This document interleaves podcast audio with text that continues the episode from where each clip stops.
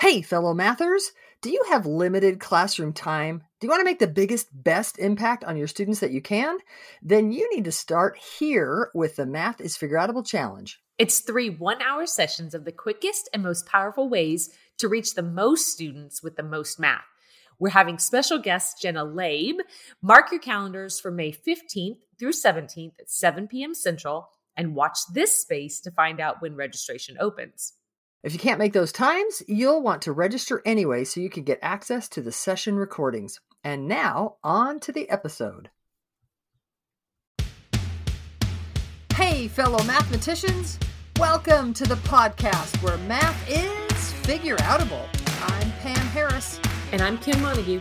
And we make the case that mathematizing is not about mimicking steps or rote memorizing facts. But y'all, it's about thinking and reasoning, about creating and using mental relationships. We take the strong stance that not only are algorithms not particularly helpful in teaching, but that mimicking algorithms actually keeps students from being the mathematicians they can be. We answer the question, if not algorithms and step-by-step procedures, then what? So we're in the middle of a series right now about working with parents. And so in this episode, we want to challenge you to have parent math nights. Yeah, so we've done parent math nights in all sorts of scenarios. Title I schools, affluent schools, public schools, private schools, all different. Sometimes both parents come, sometimes single parents, sometimes after school, sometimes evening, all walks of life. Sometimes we provided childcare and a meal, others not. Whatever was needed to provide a space for parents to come and invest, be able to mentally dive into a parent math night. And you might be used to a yearly math night. It might be part of what your school already does, where it's an information session to talk about grades or your course syllabus, and for students to show their parents around the class and play some math games together. Those are fine, but it's not what we're talking about. Right now, we're talking about a more intense learning opportunity for parents that we think is really important, that this is something that we would really suggest that you sink your teeth into. So let's describe what we mean by a parent math night by talking about some things that we've done. One thing that might surprise you is that we do math with parents. And to be clear, not esoteric math. Yeah, not like brain teasers, right? Or like logic puzzles about building some problem solving. And there's nothing wrong with those. I actually love them, but stuff that parents can recognize as mathematics that their students working on maybe. Yeah, we think that you're not going to serve yourself well by doing stuff that parents don't recognize as important. Again, we're not saying that it's bad or not good or enjoyable math, but you're going to gain more here in this particular case by doing things that will simultaneously help parents understand your math class and what it's going to be like this year. And it will help their students be successful in stuff that parents know is important, like computation and solving equations and passing high-stakes tests. Do we like those tests? Not particularly. But are we aware that those tests are absolutely important gateways for their students? Yes. But we contend that thinkers and reasoners will always do better on those than rote memorizers. So how do we make that case to parents? Well, we're going to do it in these parent math nights. Another thing that we could do in a parent math night is share some expectations. Yeah. So we mentioned this a little bit last week, but this is an opportunity to share not just individual teachers in their classrooms, in a conference or in a newsletter, but this is an opportunity for a school or an entire group, like a grade level, to share expectations and tips that they're going to have for parents when working with students. This is what I'm going to be looking for. Here are some expectations from your student. As a complete grade level perspective, or ideally a school perspective, we are behind this. We are together in that. And we also think that it would be important in a parent math night to make sure that you have time for parents to ask questions, and that you have sort of a question and answer kind of, field some questions. You can do that live, or you might gather questions if you're worried that you're going to have too many or that you're not going to be able to field them. You could gather them and then kind of maybe answer them at the next parent math night or in some other way if you're kind of worried about answering them off the cuff. But I want to return to the most important part that we think needs to be included, and that is actually doing math. And again, like we said, math, it's recognizable that parents are going to be clear. Oh yeah, my students need to know how to do this. To do that, we recommend problem strings, that you actually do a problem string with parents, thumbs up, wait time, ask the question, give parents time to work the problem. Have the conversation about mental math. Doesn't mean it's all in your head. It means you do it with your head. So yes, you can keep track of your mental thinking, but no, we're not hoping that you do the something rote memorized. We actually use relationships. Call on somebody with their thumb up. Give them an experience of this private signal. Represent their thinking, how they solved it. Maybe represent another strategy so that we can sort of compare strategies as the problem string goes on. We would probably recommend a strategy building string, kind of narrow down and only focus on the target strategy. Like you're literally facilitating this problem string the same way we've done it in the podcast, the ways that we suggest that you facilitate a problem string with kids who are learning math, so that parents get an experience of learning some math the way that we're going to be doing it with students in classrooms. So by the end of the problem string, you're doing things like, well, I'm seeing this strategy showing up all over the place. Like, tell me, how would you verbalize what so-and-so just did? Because you're really asking parents to suggest what they're, so Kim, that strategy you just used, could you put some words to that? Ooh, can somebody describe what Kim just said? How would you describe her thinking? And you're having them restate each other's strategy, but you're using a problem string that is helping them use relationships and get those relationships to ping so that a strategy starts emerging through that problem string. And by the end of it, your goal is to get parents mathematizing. So you can say, that thing you just did right there, that's mathematizing. And we want your students to do that as well. And I think that's really the most important thing, because often what happens at parent math nights is we have teachers invite, or leaders invite parents in, and they sit them down at a table or desk, and then they just talk about what math is going to look like, right? It's like, let me tell you what it should look like. But instead, we're giving them this experience so they can actually feel what it means to mathematize, like you just said. Yeah, which is going to be really important, that when the student comes home and says, my teacher won't tell me anything, or they're not telling me the steps, especially the older the student gets, if they're used to that, the parent might go, oh yeah, like I've experienced that. I know what's going on. How were you thinking about that problem? Like, that was really cool when I did that, and I found this strategy, and, tell me more about how that's working. It just gives the parent a lot more of a perspective of what we're trying to achieve in that math class. So that again, we're partnering with parents. They have an idea of what's going to be happening. And as the student comes home, on a positive note, it might be, hey, tell me about the math that happened today. I'm really curious. I learned a strategy when I went to parent math night. What strategy are you working on? What kind of relationships are you? Wow, this is really cool. My kid's brilliant. And I'm so glad that my student is being involved in education that's happening this way, that we're really inviting students to share what they're thinking about, and helping facilitate more development, more growth because of the way that we're teaching math. So I think it's also, Kim, going to be really important to find the sweet spot of the math that you do, of the specific topic, the problem string that you do. So I think hard about, am I going to do math that is the grade level that the students I'm talking? So if I'm in an elementary school, am I doing, second grade problems?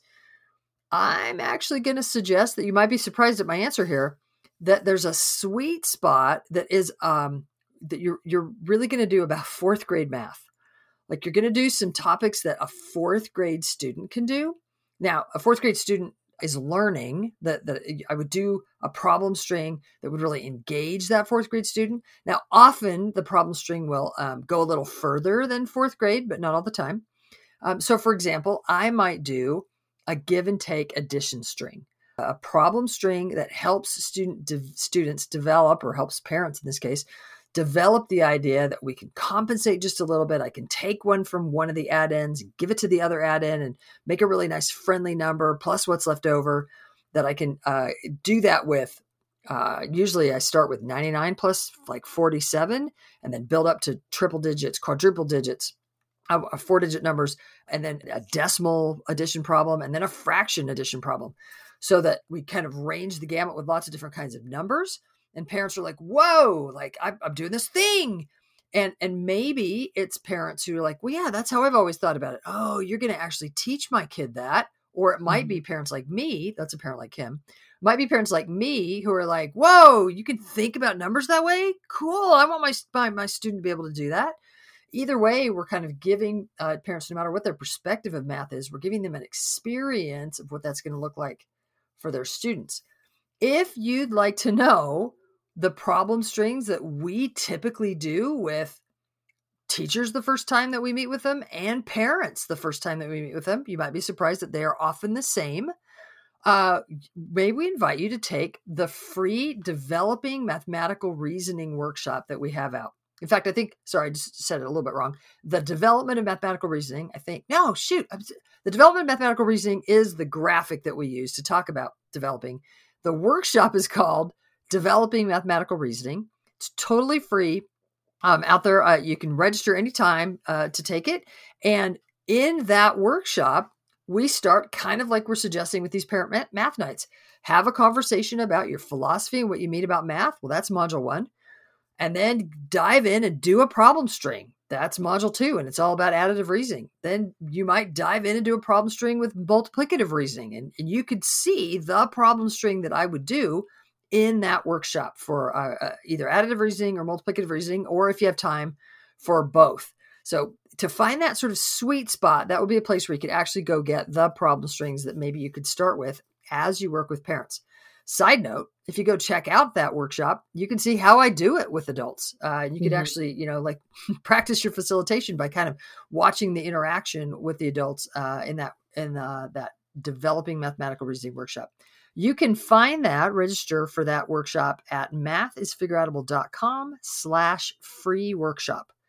mathisfigureoutable.com/free-workshop. Totally give you an idea of the kinds of math that we would suggest that you do maybe as a first shot with parents.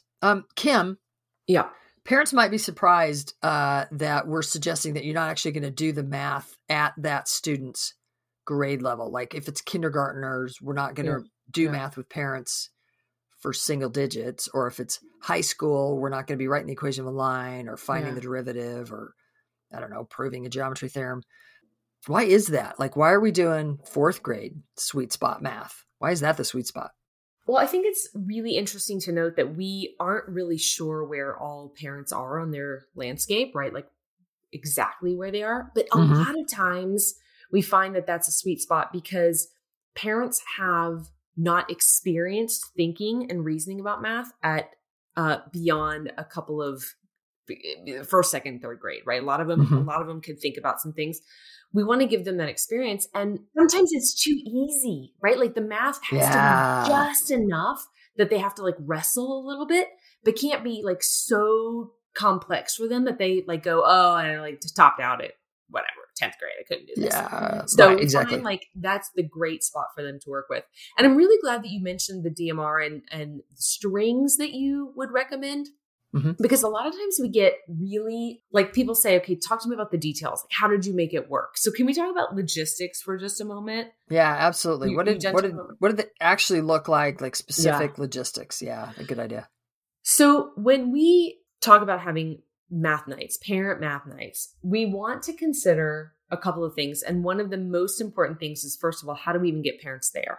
Right? Like parents are busy. And even if they like love their kids, which we know they do, how can we get them there? And so there were a couple of things that we found that were, for me, kind of non-negotiable. And one was that we really didn't want to have parents have to be with their kids while they're also doing the parent math night. And so we didn't want like kids on laps while parents are trying to like think about the math. It's just a distraction. And so for me, that was something that we wanted to figure out, like, how can they just be there learning?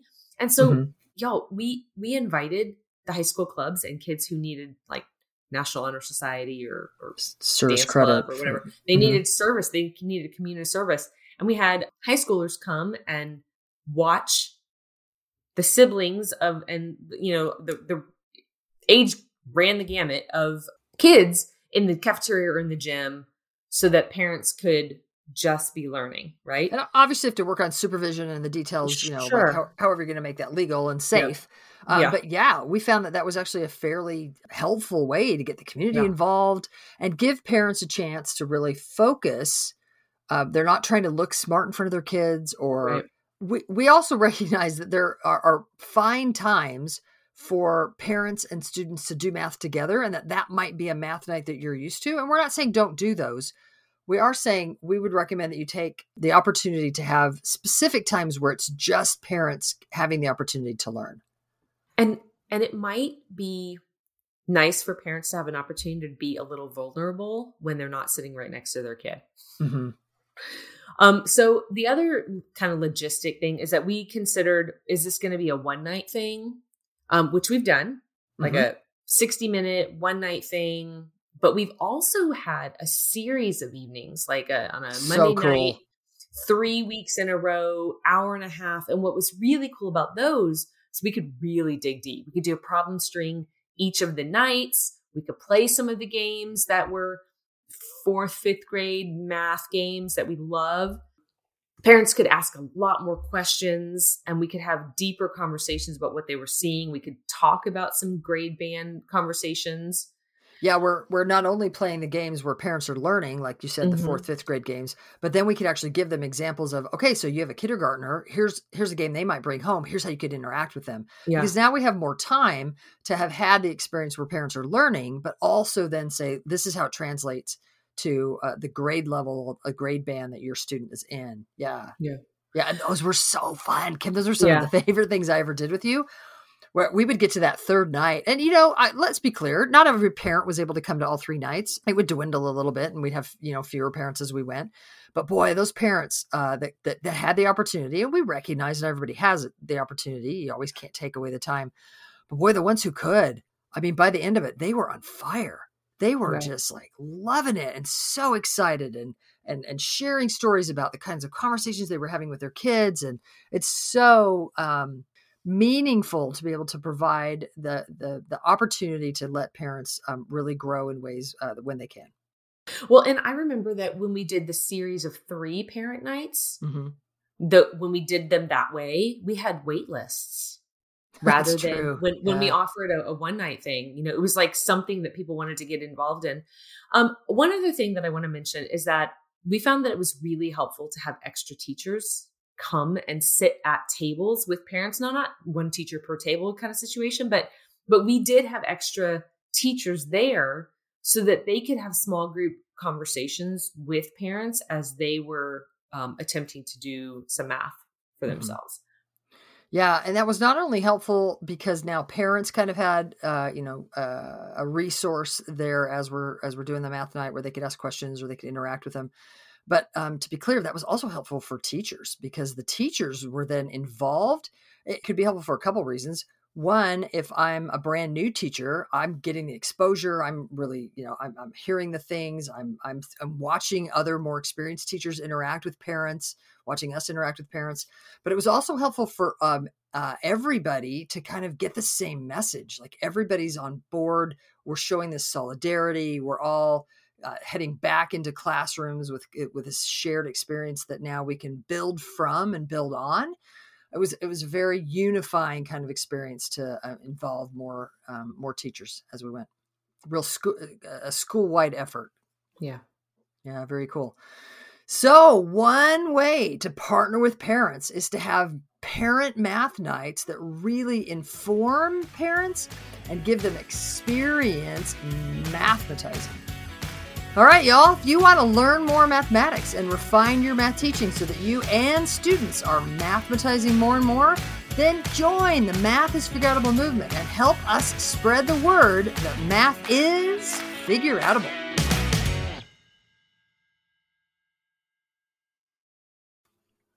Thank you for listening and making math more figureoutable. Remember, we're going to be opening registration for the Math is Figureoutable Challenge soon. Mark your calendar from May 15th through 17th. You are not going to want to miss these free PD evenings where you'll learn 4 routines you need in your classroom that are naturally engaging and encourage students to think mathematically. And remember, if you can't make those times, registering gets you access to the recordings. Keep making math figureoutable.